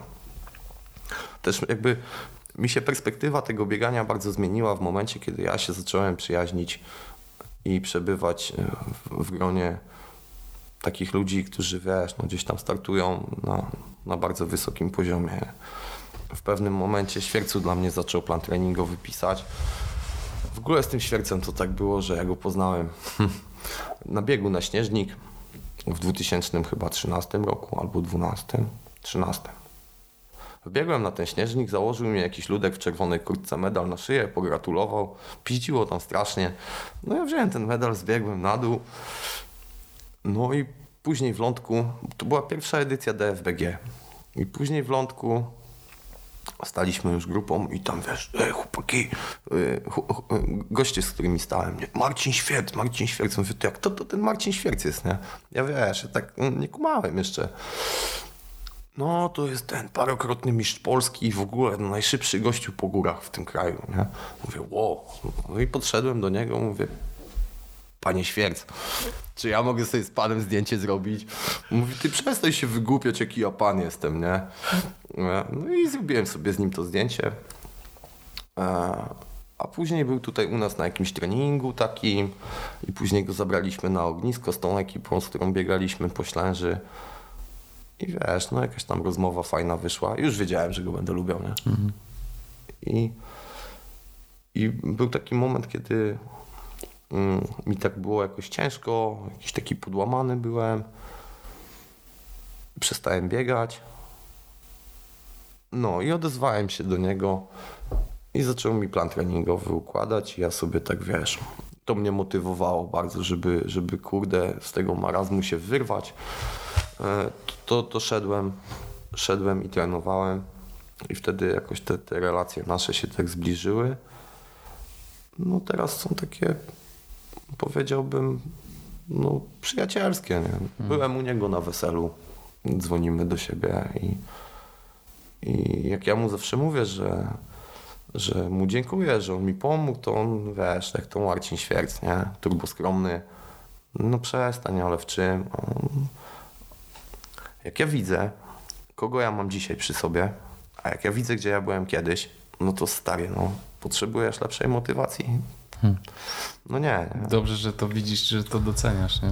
No i, i, i właśnie wiesz, do tego zmierzam, że no Michał Rajca, nie? Gdzieś też się dzwoniliśmy kiedyś, jeszcze jak prowadziliśmy sklep, zadzwoniłem do niego, żeby zapytać o współpracę, nie? Przedstawiłem się, mówię, cześć, słuchaj, a no, żeby z tobą pracować tam na zasadzie e, współpracy, tak, reklamowej, z zawodnikiem, to ja mam rozmawiać z tobą czy z twoim menadżerem? No i Michał śmiechem wybuchł. Mówi, kurde, stary, jakim menadżerem? Spotkaliśmy się i ja po 10 minutach wiedziałem, że ja tego chłopaka, kurde, będę strasznie zawsze lubił? I, I znając takich ludzi, widząc ich wyniki, ich możliwości, to człowiek odnajduje swoje miejsce w szeregu i trochę pokornieje i nie ma ochoty na pajacowanie, takie, o którym przed chwilą mhm. mówiłem, wiesz. Mhm. Fajnie, no. Pochwal się swoimi osiągnięciami, ale to wszystko w zdrowy sposób, nie? Mhm. No dobrze, a powiedz w takim razie, jak na twojej ścieżce pojawił się w ogóle sport, bo tak wyszliśmy... A, no właśnie. Z, z nienacka, ja bym chciał wiedzieć skaczemy z wątku na wątek. E, wiesz co, no i jak już przestałem pić, to wróciłem z powrotem mm. na tą grupę, o której mówiłem. Chodziłem tam, oprócz tego zacząłem jeszcze jeździć na meetingi, a bo mówię, kurde, zrobię coś inaczej niż zawsze. Może tym razem się uda. Ale nie wiem, tam po czterech, pięciu miesiącach, trzech, już jakby nie pamiętam, wrócił mi lęk. Taki, że wiesz, że, że to się wszystko z powrotem zacznie, że wróci stare, że no bać się zacząłem. I na grupie poznałem chłopaka, który też był takim, wiesz, starym pankowcem. I, I zaczął mi opowiadać, że kurczę, biegać zacząłem, na judo chodzę, coś tam. Mówię, kurde, no jak on może, no to ja też mogę, nie? Ale ja biegania nienawidziłem. No nie, spieprzałem przed policją albo jak na autobus musiałem zdążyć. Na WF-ie dostawałem czwórkę, bo mój WF-ista pamiętał mnie z podstawówki, mówi prezydent, ty masz czwóreczkę, tylko mi nie przeszkadzasz, nie? Mówię, panie Drost, wszystko okej, okay, Stosuję się do poleceń. I wiesz, i to tak było z tym WF-em. Pamiętam w ogóle jak 2000 metrów? Tak 2000 metrów trzeba było ogarnąć na bieżni i było na to pół godziny. Pół godziny, mm -hmm. rozumiesz, pięć kółek na bieżni stadionu w pół godziny. Ja pamiętam jaki to, to był pierwszy mój ultramaraton. No, na dramat. O jest. No i, i tak wiesz, nienawidziłem tego biegania. Straszną jakby krzywdę i problem mi sprawiało. No ale mówię, dobra, spróbuję. Nie? Ubrałem się w jakiś tam dres, wyszedłem z domu. No i zacząłem biec. E, przebiegłem, teraz to już wiem, że nie wiem, dystans wiem, że nie wiem, ok. E, przebiegłem e, około dwóch kilometrów, zatrzymałem się i mówię, kurczę, nie? Helikopter nie musi lądować, reanimacji nie trzeba, no nie umieram spoko, nie? I wtedy miałem dużo czasu, bo nie pracowałem akurat. E, I przez okres dwóch miesięcy, no jak tylko zacząłem się źle czuć w ciągu dnia, no to się ubierałem i szedłem pobiegać, nie? Raz to był asfalt, innym razem biegłem sobie do lasu, no bo do szlaku miałem, nie wiem, 500 metrów. Nie były to duże dystanse w ciągu dnia, tam trzy razy, ale załóżmy tam, nie wiem, po 3-4 km za każdym razem. Ale ten spokój, nie? Który wiesz, ja jak poszedłem, pobiegałem i, i to jak mnie to wyciszało i pozwalało mi na jakieś tam świeże spojrzenie na problem, na rozładowanie tych emocji takich negatywnych, które wtedy to, no, wiesz, człowiek na początku drogi no, odstawiający jakieś substancje psychoaktywne, to ma kurczę karbit gotujący się w głowie, nie? to jest masakra. E, I to mnie fajnie wyciszało. No i co? I zaskoczyło, nie? Jeszcze wiesz, miałem w planie rzucić fajki. Mówię, dobra, a już pamiętam, to był luty. E, od maja rzucam papierosy, nie? I po dwóch miesiącach przebiegałem dychę w 47 minut. No i tu jakby znowuż doszło to, co tam, wiesz, złe w mojej bani do głosu. Kurde, przecież ty 10 km biegasz w 47 minut. Po co będziesz rzucał fajki, nie? Mhm. No i tak borykam się z tym do dzisiaj, nie? Bardzo nie jestem z tego dumny, ale mam plan na przyszły rok i mam dobra, bo nie chcę podważyć tego, co powiedziałem, nie? Że, że decyzja jest potrzebna, ale już przeszkadzają mi na tyle, że wypieprzę je ze swojego życia, ale to mhm. przyjdzie moment. Przyjdzie moment. Tak, ja już to gdzieś tam dzwoni coraz bliżej, mhm. że, że to już jest niedługo. Nie? Mam nawet wstępny termin. E, I wiesz, i, i zacząłem biegać i spoko, nie? Rok czasu mnie namawiali, żebym się zapisał na pierwsze zawody. E, przebiegłem tutaj półmaraton, u nas taki ślężański, sławny.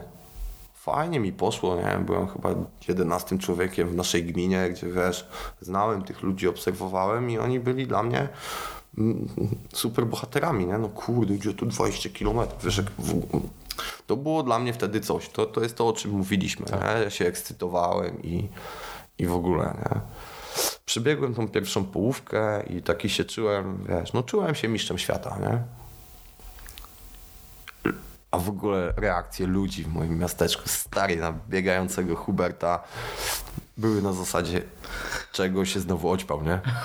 Rozumiesz, bo to no, zmiana o tak. 180 stopni, no ludziom ciężko czasami zaakceptować takie rzeczy. Nie? No na swoją opinię też pracowałeś długo. Nie? Oczywiście, no, konsekwentnie nawet tak. bym powiedział. Pamiętam y, moment, w którym miałem dwóch takich starych łobuzów, wiesz, grzechotników na ulicy. No i oni tam zawsze, wiesz, tukli butelki, pili i ja się ich bałem jako dziecko, nie? I w pewnym momencie doszedłem do wniosku, że stałem się takim człowiekiem, że kurde, te dzieci, które chodzą z matkami, boją się mnie, nie? a ja nie chcę, żeby się mnie ludzie bali. No to taki no. dygresja. No i... Jaki czas miałeś na tym półmaratonie? Godzinę 41-51, proszę ja cię. Do tej pory pamiętam. A to taki ciężki półmaraton mhm. jest, nie? Wiesz, no wynik sportowy, to, ale, ale to co to, wiesz, to jak mnie to, to nie? Tak. tak mnie doładowało fajnie, no. I, I później to już tak startowałem sukcesywnie w zawodach. Właśnie, ten chłopak, który mnie zainspirował do tego biegania, pojechał na bieg rzeźnika, nie? W ogóle mhm. ultramaraton jakiś. I tak zacząłem czytać na ten temat że to jest jakaś, wiesz, w ogóle niesamowita rzecz po Bieszczadach, a Bieszczady to, to, to, to, to mnie zawsze fascynowały od momentu, kiedy przeczytałem książkę o mm, walkach mm, z oddziałami UPA w Bieszczadach i w ogóle bardzo się historią interesuję.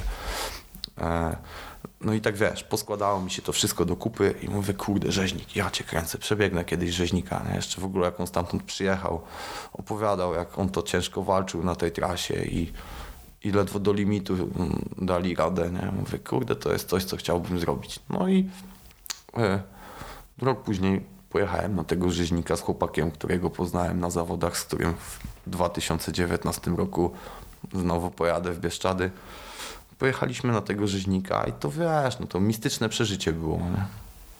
I to tak mówię, to z, z całym rozmysłem, nie? Pierwszy raz m, tak długo byłem na nogach. Mhm. E, fizycznie ja straszliwie ten bieg odczułem, nie? Udało ci się przygotować jakoś sensownie do tego biegu? Wiesz co, ja byłem przygotowany. E, bardzo fajnie. Tak? Tylko, że... E, Sam się przygotowywałeś? Tak, tak, tak. Ja dużo biegałem wtedy, wiesz, mhm. co tak w pałę, nie? Po prostu. Mhm. Szedłem biegać, nie. I to myślę też jest fajne rozwiązanie, bo jest satysfakcja z tego. Znaczy mhm. jedni mają satysfakcję, jak zrobią fajny trening, a inni mają satysfakcję, jak nie mają bata nad sobą, nie? Mhm. Mi się troszkę pozmieniało. E, ja, ja, tego żyźnika strasznie przecierpiałem, nie? Mm, zjadłem batonika przed startem. 20 minut na starcie już mnie zaczął boleć brzuch. Też do dzisiaj nie wiem, czy to są bieszczady, które często ludziom, ludziom robią destrukcję mm, gastralną, gastryczną, czy jak to się tam nazywa. I, I właśnie ludzie mają biegunki w Bieszczadach. Czy to był stres, czy to był batonik, który mi zaszkodził, to jakby już nieważne, no ale od piątego kilometra zaczęły się wizyty w krzaczkach. Mm. Później generalnie tak, no to no, krzaczki. E, po wejściu na smerek na szlaku jest jedno drzewo. To żeby ci zobrazować moje cierpienie, to ci powiem, że tam jest jedno drzewo na tej połoninie, metod szlaku i było mi to zupełnie obojętne. Nie? Mhm. No, a właśnie po wejściu na smerek gdzieś jeszcze moja noga, coś dziwnego się z nią stało, że miałem wrażenie, że prawa noga odgina mi się w kolanie do zewnątrz. Wiesz o co mhm, chodzi? No i całe połoniny już przeszliśmy, nie biegnąc. Ale i tak zrobiliśmy to w 13,5 godziny niecałe. Uważam, że spoko, nie? Spoko. No, ale to był kolejny raz, kiedy czułem się, wiesz, jak super bohater, nie? No bo to takie przesuwanie granic chyba, to o to chodzi, nie? Tak. No i tych rzeźników przebiegłem w sumie raz, dwa, trzy, cztery, tak. Mhm. Mm. Jaki czas miałeś najlepszy? To jeszcze po pierwotnej trasie, po Połoninach, tak. 11 godzin, 13 minut. Z przerwą na dwa kamele. Bo to ja się z tego śmieję, ale to, to, kurde, wiesz co, ja nie będę się od tego odcinał, bo to jest kawałek mnie i nie będę robił z siebie kogoś, kim nie jestem. Jasne. Jak komuś to przeszkadza, to, to niech mu przeszkadza. Nie, nie interesuje mnie to. A, a też jakby wiesz, ja nikomu swojej woli nie narzucam. Kiedyś mhm. do mnie facet na zawodach podszedł i zaczął mi moralitety prawić mhm. na temat palenia, trzymając browara w ręku. No i nie wiedział, że trafił na solidnego przeciwnika i mówię, gościu, czy ja na ciebie kopcę? Odszedłem sobie 50 metrów od miejsca, w którym stoisz. Wiatr wieje w zupełnie inną stronę. Nawet plecami się do ciebie obróciłem, żebyś nie widział tego papierosa. Przyczłapałeś za mną, stoisz z tym browarem w ręku. To jest izotonik. Mówię, no to dla ciebie to jest izotonik, dla mnie to jest kurcze alkohol, którego ja na przykład nie piję dłuższy okres czasu i no i nie toleruję tego, tak, jak ty tego palenia, ale ja ci nie przychodzę i nie mówię, że przestań to pić, bo to jest, wiesz, wróg w butelce, nie? Twoje życie, twoja sprawa, więc jakby idź sobie, nie? No i, i tego rzeźnika żeśmy tak fajnie wtedy chyba, nie wiem, na 700 par startujących na 63 miejscu skończyli. Spoko, nie? Wiesz, to jest fajne uczucie, jak, jak widzisz gości, którzy, kurde, pół życia uprawiają jakiś sport, wyglądają jak rzymscy atleci, mhm. a ty ich mijasz jak taczkę z gnojem, nie? Wiesz o co chodzi. No spoko, nie? No, Czyli a... trochę to twojego łechta jednak. No wtedy to wiesz co, ale to, to było przyjemne, bo zrobiliśmy to szybko, ale też jakby odebrało mi y, to, co ja najbardziej lubię w bieganiu po górach. Nie? Hmm. Ja wiesz, ja biegnę sobie po trasie, frachę cisnę zawsze z ludźmi. Ja z każdych zawodów przyjeżdżam, wiesz, z paroma jakimiś fajnymi mm, znajomościami na później, nie? Bardzo dużo ludzi ja poznaję na, na, na zawodach biegowych i ja sobie pozaczepiam. To jest taki mój sposób jakby na odcięcie się od tego, że jest daleko, że jest długo, wiesz, tu sobie pogadam mhm. z Kamilem za 5 kilometrów do jakiejś Ani się przyczepię i tak całą trasę, nie? a mhm. wtedy no nie można było, nikt nie chciał gadać. Mhm. Nie wiem czemu. I w ogóle nie widziałem nikogo, bo tylko żeśmy mijali ludzi i generalnie już nas później nikt nie wyprzedził, nie? Od któregoś tam kilometra, tylko żeśmy cały czas przepędzali kogoś i nie było z kim pogadać. Rok mhm. później rzeźnika biegłem z, z, przyjacielem moim, to był jego pierwszy ultramaraton jakby nie to, że to był jego pierwszy ultramaraton, to ja bym w, y, no wcisnę, już bym zszedł. Nie? nie dowiązałem sobie buta, wsadziłem mhm. sobie do Salomona chip do języka, mhm. zbiło mi tak Jakuba Mhm. To znaczy długiego, dużego palca u, u, prawej stopy chyba. Mhm. No, że już paznokieć się cofną, wiesz. No i jak zaczynasz walić z pięty, no to skurcza dwójki, jak oszczędzasz dwójki, to sypią się czwórki i zaczął się powolny proces rozpadu i na 60 kilometrze prosiłem Tomuś, idź się wysra, ja sobie chociaż z 5 minut posiedzę. Mhm. Ale też zrobiliśmy go w 13 godzin, wiesz. Miałem satysfakcję, że, że nie zawiodłem kumpla i spoko. A w tym roku e, do rzeźnika biegłem w ogóle z gościem, którego kurczę bardzo cenię i od zawsze, bo ja generalnie gdzieś tam mocno pochłonęła mnie kultura e, hip-hopowa, rapowa. No i, i, zawsze picha słuchałem. To jest gość, który w swojej twórczości jakby umie opisać. Ja się bardzo z tym utożsamiam, bo mam takie same demony w głowie. Miałem, miałem, mam, nie wiem. No i wiesz, całe życie słuchałem jego muzyki, a też się poznaliśmy na zawodach i od słowa do słowa no to daj, zrobimy coś głupiego. No i pojechaliśmy na rzeźnika i, i, no i zrobiliśmy trasę. Ten czas na trasie, wiesz, to był taki dobrze spędzony czas, nie? Porozmawialiśmy sobie o wielu rzeczach. Takie fajne doświadczenie też pokazujące, wiesz, gdzie byłem kiedyś, a, a gdzie jestem tutaj, nie? To czas to się... To, z czasem, nieważny czas, nie? I tak tych zawodów nie wygram. Co to za różnica? To prawda. No i... I ja tak wiesz, no ludzie, kurczę, ludzie, którzy w ogóle jak już sobie tak gładko przeszliśmy przez to bieganie, to, to nie ma za, za bardzo o czym opowiadać. Yy, o twoje cele biegowe się chciałem spytać, czy masz jakieś? Na ten rok? Tak. No, albo tak w ogóle. Może jakieś zawody chcesz powiedz? Wiesz co? Mm, moje jakby cele biegowe są mocno związane z moją działalnością, o której chciałem właśnie powiedzieć, bo, Super. no bo ja tydzień w tydzień jestem na jakimś evencie biegowym. Mm. E, W charakterze jakim, powiedz? Wiesz co, sprzedajemy, e, sprzedajemy najlepsze produkty funkcjonalne, chusty, czapki, headbandy e, znanej hiszpańskiej firmy rozpoczynającej się na literkę by. Wszyscy wiedzą o czym mówię. No i co, jeździmy sobie z tym do ludzi, ale to jakby tylko wiesz, jest jedna strona całego, całego tego przedsięwzięcia, bo A ja kiedy, muszę... ci, kiedy ci wpadło do głowy, żeby działać w ten sposób? Wiesz co, w, zeszłym roku Hmm. otworiliśmy sklep Mhm. razem z, z Tomkiem, o którym przed chwilą mówiłem, e, przyjacielem i ten sklep sobie działał w Wrocławiu, to był sklep ze zdrową żywnością, e, ale też był sklepem stacjonarnym takim w którym można było produkty high five kupić. Nie? To był, wiesz, w ogóle zupełnie jakby obcy temat dla mnie, świeży, żywność funkcjonalna. No ale to kolejny raz Marcin Świerc e, gdzieś mnie pchnął w jakimś kierunku i, i tak doszedłem do wniosku, że ja całkiem nieźle sobie potrafię radzić na tym polu. Mhm. Po, po dwóch latach działalności teraz mocno ludzie kojarzą e, naszą, naszą ekipę z, z tymi produktami. Mhm. A mi się to całkiem fajnie, wiesz, ludziom sprzedaje. I Jak się nazywacie? Siłaogra.pl e, To już nawet nie chodzi o sprzedaż, bo sprzedaż jest ostatnim kawałkiem tego, co ja robię, wiesz. Ja jeżdżę na zawody zupełnie w innym celu, nie? W jakim? Ja muszę między ludzi. No. Mhm. Stary, jak przychodzi czwartek, to ja już tupię nóżką, nie? Wiesz o czym mówię?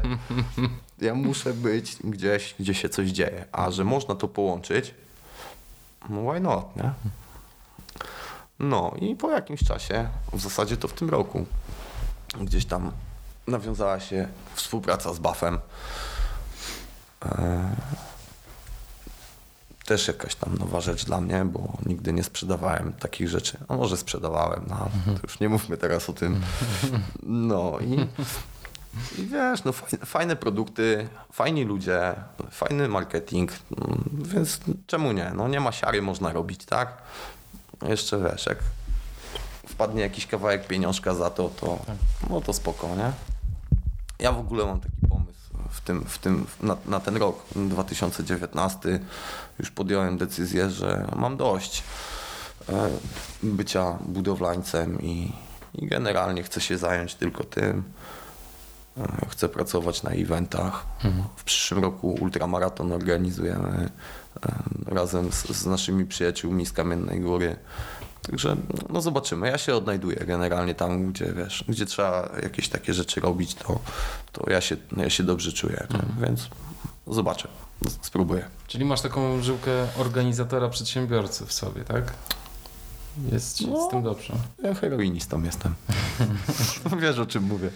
Umiesz sprzedawać. No tak. Chyba tak. E, no to, to, to takie plany, a z, z biegowych planów, wiesz co, no tu znowuż musiałbym zdradzić coś.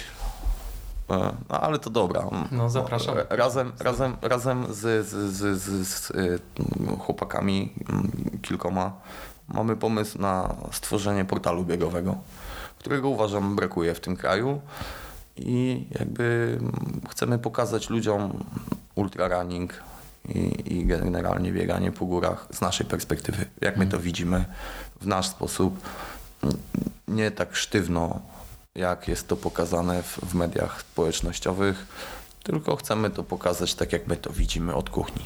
To ciekawe. A że ja mam gdzieś tak zawsze, wiesz co, dziwna sprawa się wydarzyła, bo ja z większością organizatorów dużych imprez biegowych, prestiżowych w tym kraju żyję na stopie koleżeńskiej, takiej mocno koleżeńskiej i oni mi nigdy niczego nie odmawiają, nie bronią mi, mam zawsze wjazd, wiesz, tam gdzie inni nie mogą wejść.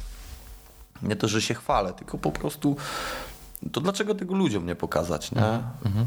Wiesz, ja jak jadę na event, e, na którym, nie wiem, reprezentuję jedną z dwóch marek, którą, której sprzedażą się zajmujemy, to ja nie jadę tam, wiesz, ludziom żeli czy, czy czapeczek opychać, tylko jadę tam klimat robić tego, w czym ludzie biorą udział. Rozumiesz? Mhm. E, ja, ja zawsze tym organizatorom też jakby chcę pomóc, w, w, czymś, tak, niekoniecznie muszę, bo nie powinno mnie to nawet obchodzić, ale wiesz, jak trzeba, no to zawijam rękawki i, i robię razem z nimi, więc procentuję to.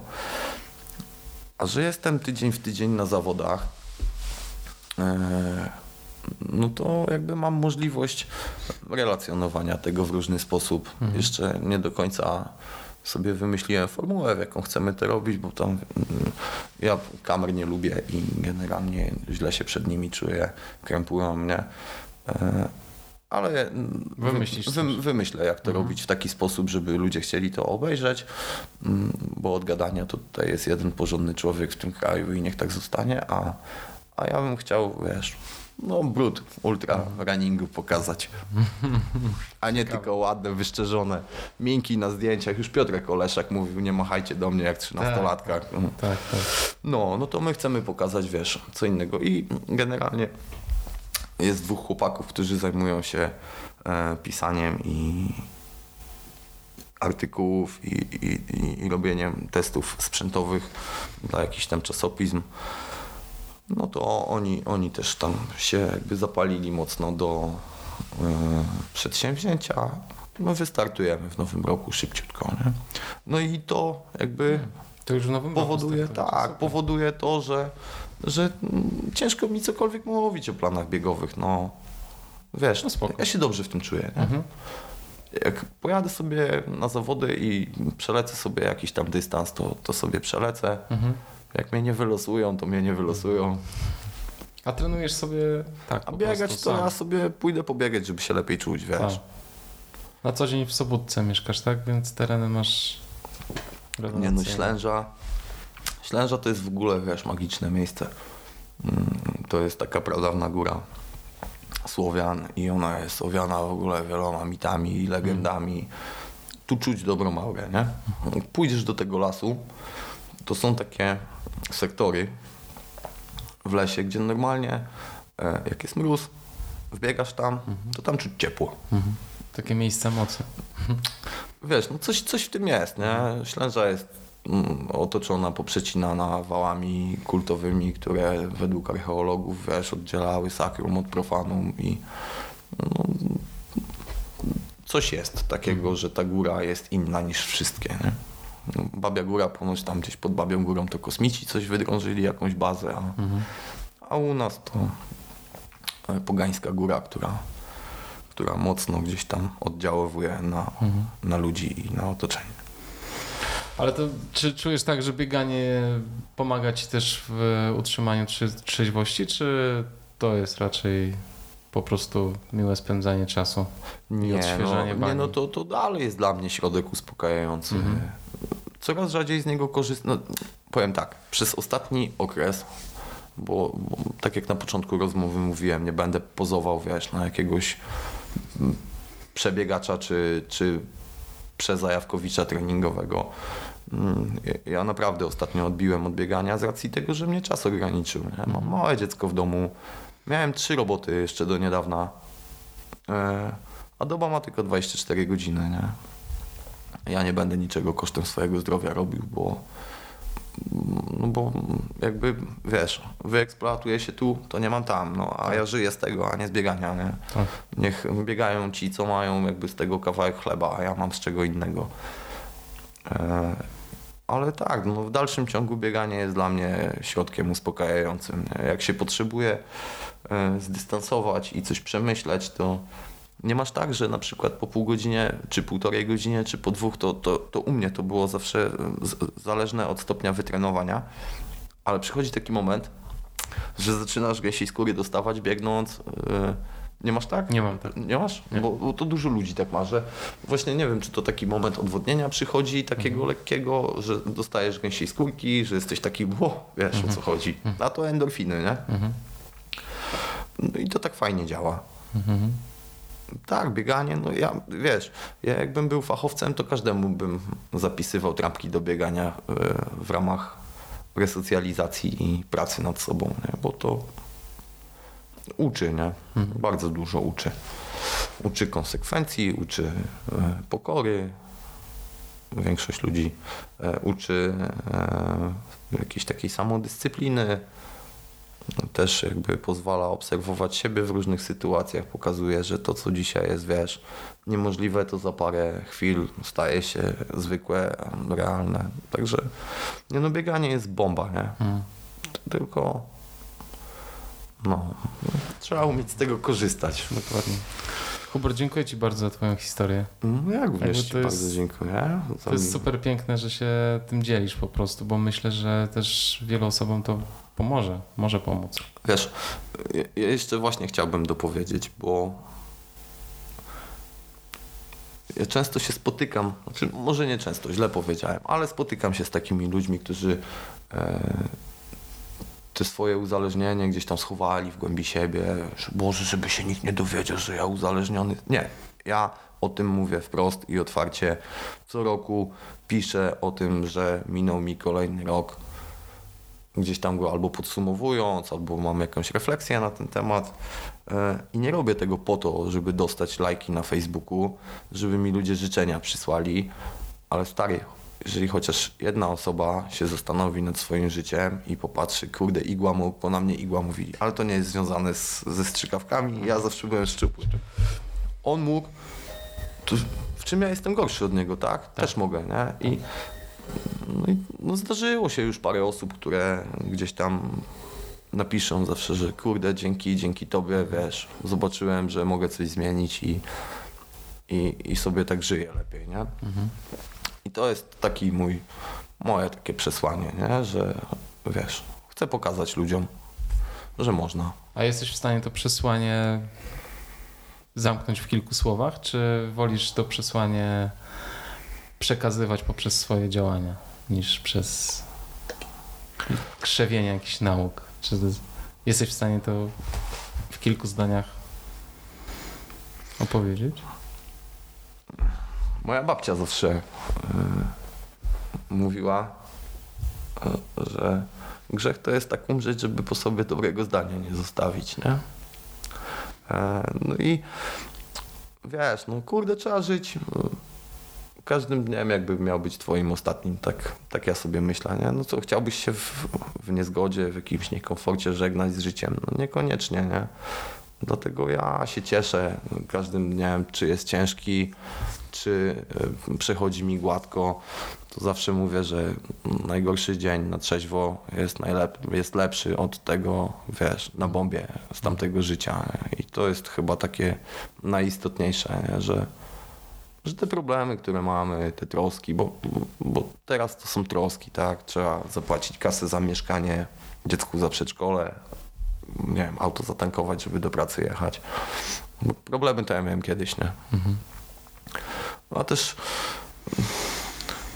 to ciężko, ciężko tak jakby, wiesz, ogarnąć wszystko na, na, na jedno zdanie, ale chciałbym, żeby ludzie widzieli, że jak ja mogłem, to oni też mogą. Nie? Chociaż nikt szczególny ze mnie. Wiesz, co mnie na przykład e, jakby razi w naszym społeczeństwie? Zobacz fenomen filmu Claire.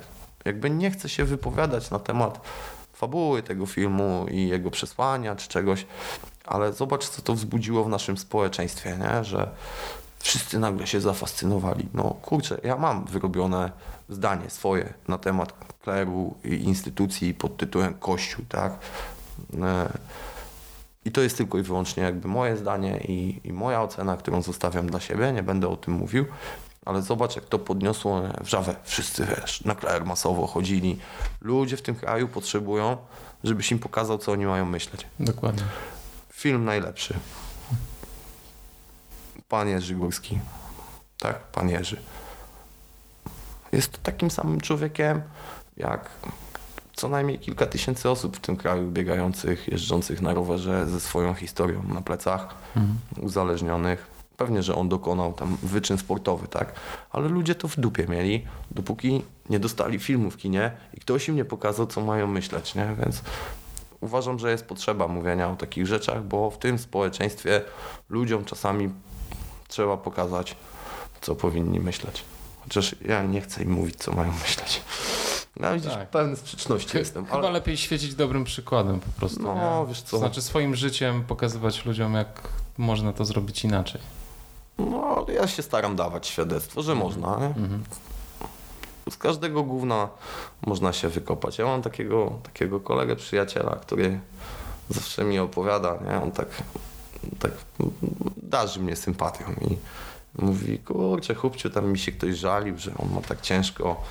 No, Fajnie, wtedy fajkę palił i mówi, "Pff, wiesz, twoje ciężko. Ja miałem kolegę, mam, co mówi, był po pas w bagnie. Mówi, nie nawet, nie po pas, po uszy w bagnie. I jeszcze głębiej go wsysało. I mówi, i wiesz co zrobił? Wziął jebaniutki szpadelek i się odkopał, nie? I to tak, wiesz, to jest, to jest całe piękno tego, że można. Tak.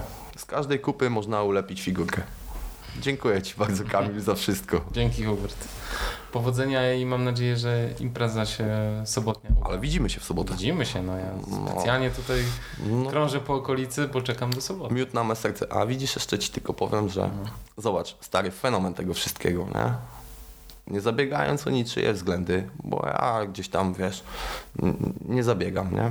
Jak ktoś chce się ze mną poznać, to się ze mną pozna, jak chce mieć ze mną relację, to, to będzie miał ze mną relację.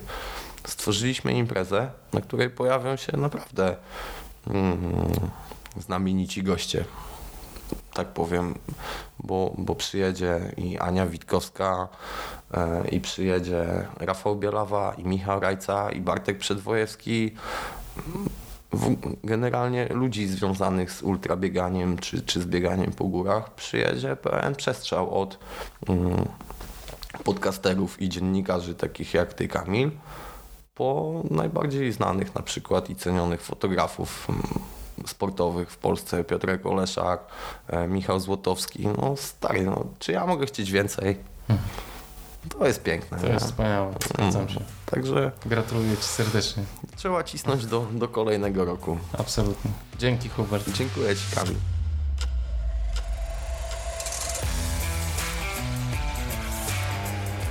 Niesamowicie wzruszająca historia. Hubert jest pięknym człowiekiem, który zaraża pasją do życia, a zobaczcie przez co przeszedł. Najważniejsze jest jednak dla mnie to, że Hubert chce dzielić się swoją historią. Dzięki temu może uda mu się zmienić czyjeś życie. Cieszę się, że mogę dołożyć cegiełkę do jego misji. To był odcinek 12 podcastu Black Hat Ultra. Do zapoznania się z wcześniejszymi odcinkami zapraszam na blackhatultra.pl, Spotify, Apple Podcasts, Google Podcasts i YouTube. Lajkujcie i subskrybujcie. Serdecznie witam kolejne osoby, które śledzą mój podcast i dziękuję za wierność stałym słuchaczom. To wszystko dla Was i dzięki Wam, dzięki Waszej miłości do gór i zaangażowaniu w aktywny tryb życia. Cieszę się, że mogę dostarczać Wam wiedzę i inspirację. Pozdrawiam serdecznie. Dzięki i buźka.